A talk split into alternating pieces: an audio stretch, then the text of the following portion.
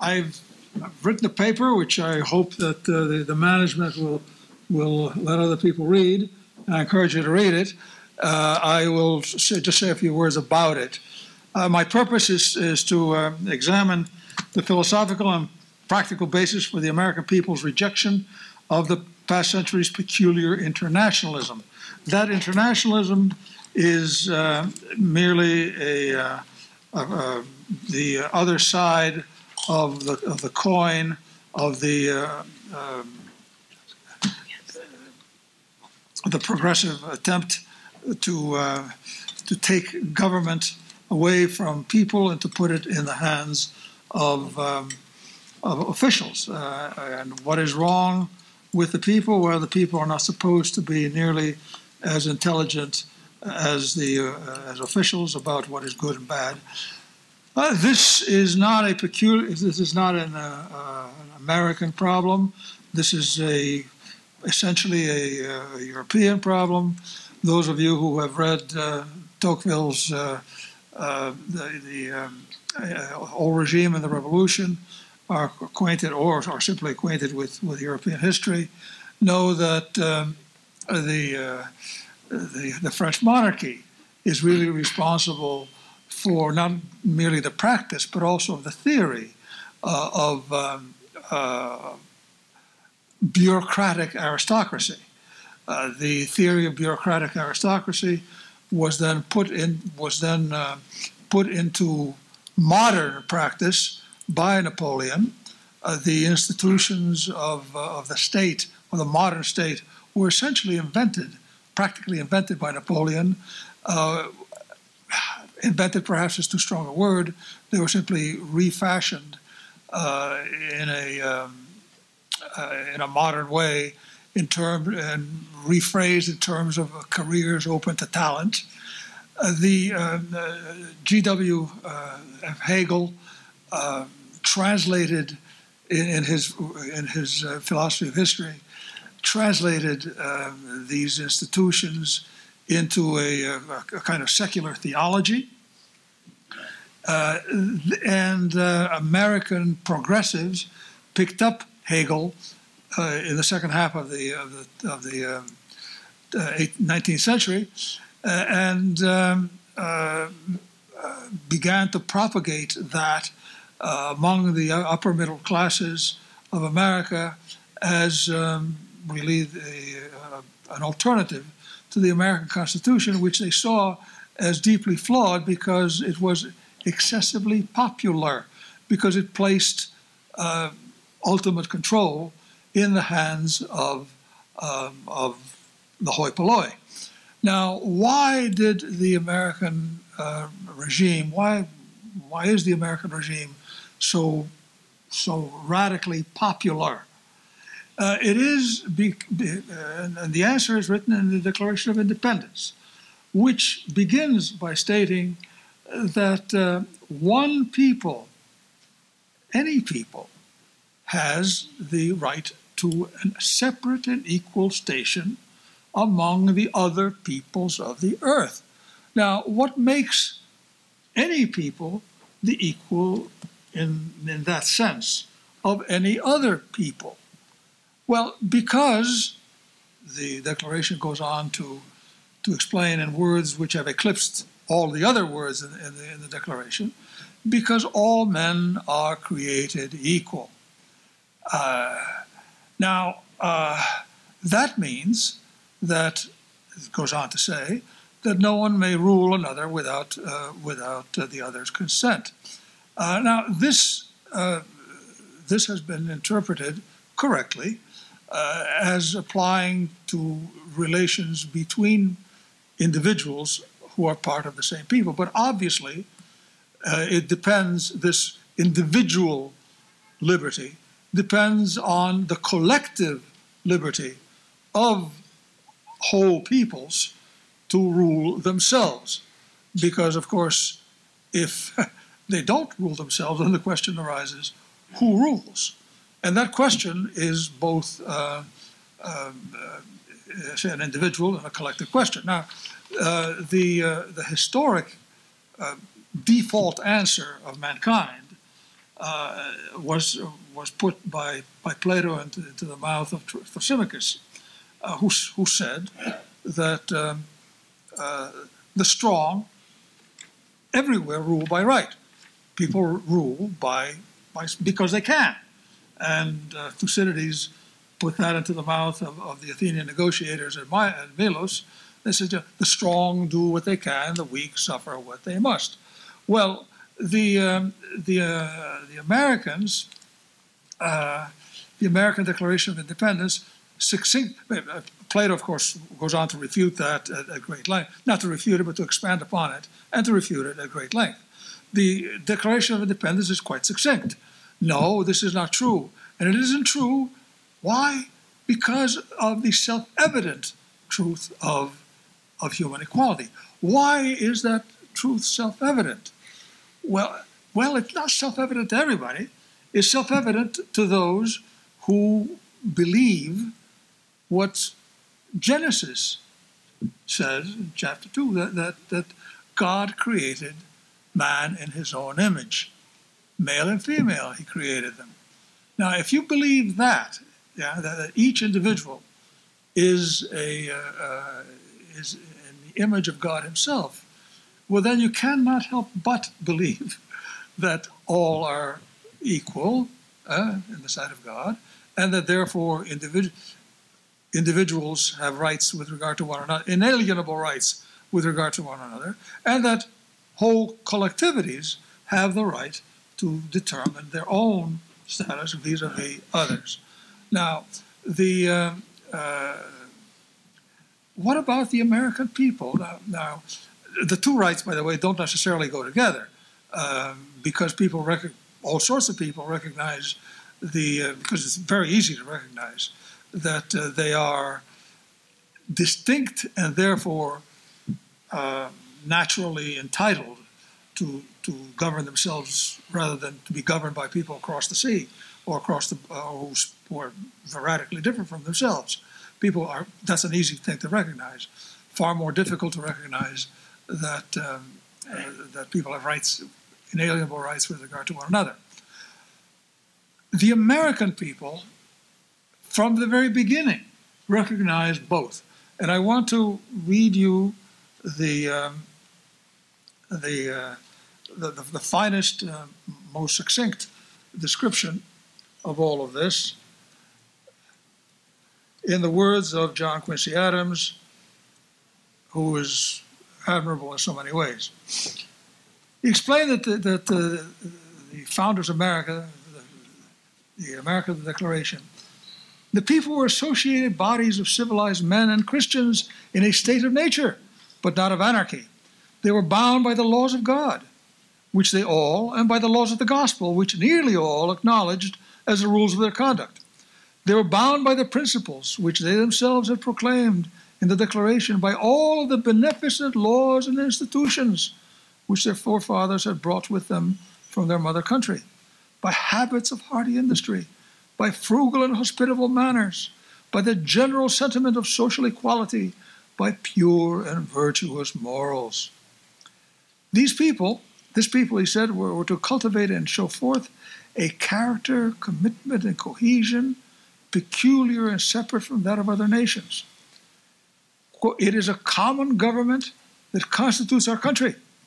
But in that association, that association, all the sympathies of domestic life and kindred blood, all the moral ligatures of friendship and of neighborhood are combined with that instructive and mysterious connection between man and physical nature which binds the first perceptions of childhood in a chain of sympathy with the last gasp of expiring age to the spot of their nativity and the natural object by which it is surrounded. These sympathies belong and are indispensable to the relations ordained by nature between the individual and his country.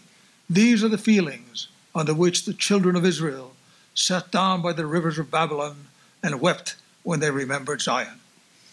Uh, this, mind you, was a peculiarly American statement about a peculiar America. Uh, and the foreign policy that, that um, uh, what went forth from that realization of what mankind is, what the, what creation is, and what America is, that uh, um, dictated relations uh, with others uh, that uh, proceeded from a tight focus on America. Now, uh, this, of course, was not invented by Adams. This, Adams was describing the, the, the common sense of the of the founding generation. That common sense required uh, had required the Revolutionary War for the purpose of establishing collective liberty, and required a, a relations with with other peoples that, above all, maintained that independence, and it would maintain that independence by minimizing political commitments, not doing without them, of course, because after all, uh, American independence had been made possible by an alliance with France. Uh, but keeping those commitments to necessity. Why?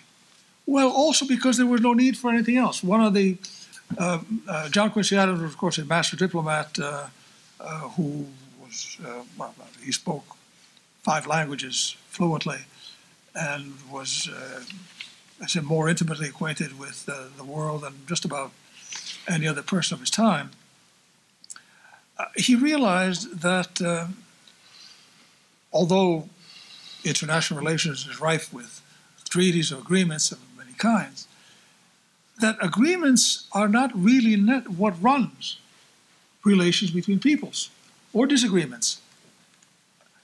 Paper uh, strictures uh, or uh, parchment barriers, as, as James Madison put it, are not what determine actions. What determines action is interest. What is it that nations want? And these cannot be either ordained or forbidden or, or prevented by what is written on paper. Uh, therefore, uh, John Quincy Adams urged uh, Americans of his time and his successors to um, not to enter into formal commitments unless absolutely necessary, and to do so only when time and circumstance required. Again, this is not devaluing commitment, it is being honest about what actually constitutes and makes commitments, real commitments, possible. Real ones. Real commitments are made by an understanding of what is actually required at any given time. Alliances, such as with France, were simply dictated by the circumstances. Uh, they could not have been, it, the alliance was not an, an, end in itself. It was dictated by, the, by, by time and circumstance. Uh, and to pretend to anything else is, is quite false. Now, why is it, and, and uh, I know I'm using up my time, uh, why is it that uh, we have come to pretend that alliances, uh, arrangements, or um, are, um, are, are so worthwhile? Well, because the people who enter into these commitments do so not so much for the uh, to to direct the country um, to for for to achieve specific ends, but rather to uh, to bind the country, uh, more, and most specifically to bind their domestic opponents to certain, um, in, in, certain ways. In other words, these alliances, and we see this most prominently in the case of NATO, uh, and, and um, by the way, Charles de Gaulle, who is a particular, a particular object of, um, of interest for me, uh, recognized this in the case of uh, France, that um, what was that, that NATO was a means of, by which some Frenchmen exercised power over others. and just as uh, just as some of us recognize that NATO is not so much a means by which the United States exercise, uh, pursues its own interests, as it is a means by which some Americans exercise power over other Americans. And uh, Donald Trump, who does not understand many things, I believe understands that. Uh, now, uh, what is it to conclude? what is it that uh, the, uh, the elites want out of international relations? Very simply, they do not want any particular international outcome so much as they wish to reaffirm their own power over other, uh, over other Americans. What is it that uh, the, um, the rest of us want or ought to want out of international relations? Well, if John Quincy Adams were here, he would say the main thing we want is to be able to exercise our collective liberty. What we want is the opportunity to pronounce ourselves as a collectivity, as a nation, on what we ought to be doing for ourselves, what's in it for us in this or that situation. Uh, it, it really is not so much a matter of individual policies as it is a matter of, of, of power. Uh, let me uh, now, uh, I, I, would be, I would be unfaithful to myself if I did not point out one of the elements of, of, that power, one of that, especially military power, and that is the ability to just defend, to win wars. The uh, instruments of national power, diplomacy, military force, intelligence, have been so denatured by, uh, by our elites that uh, so denatured into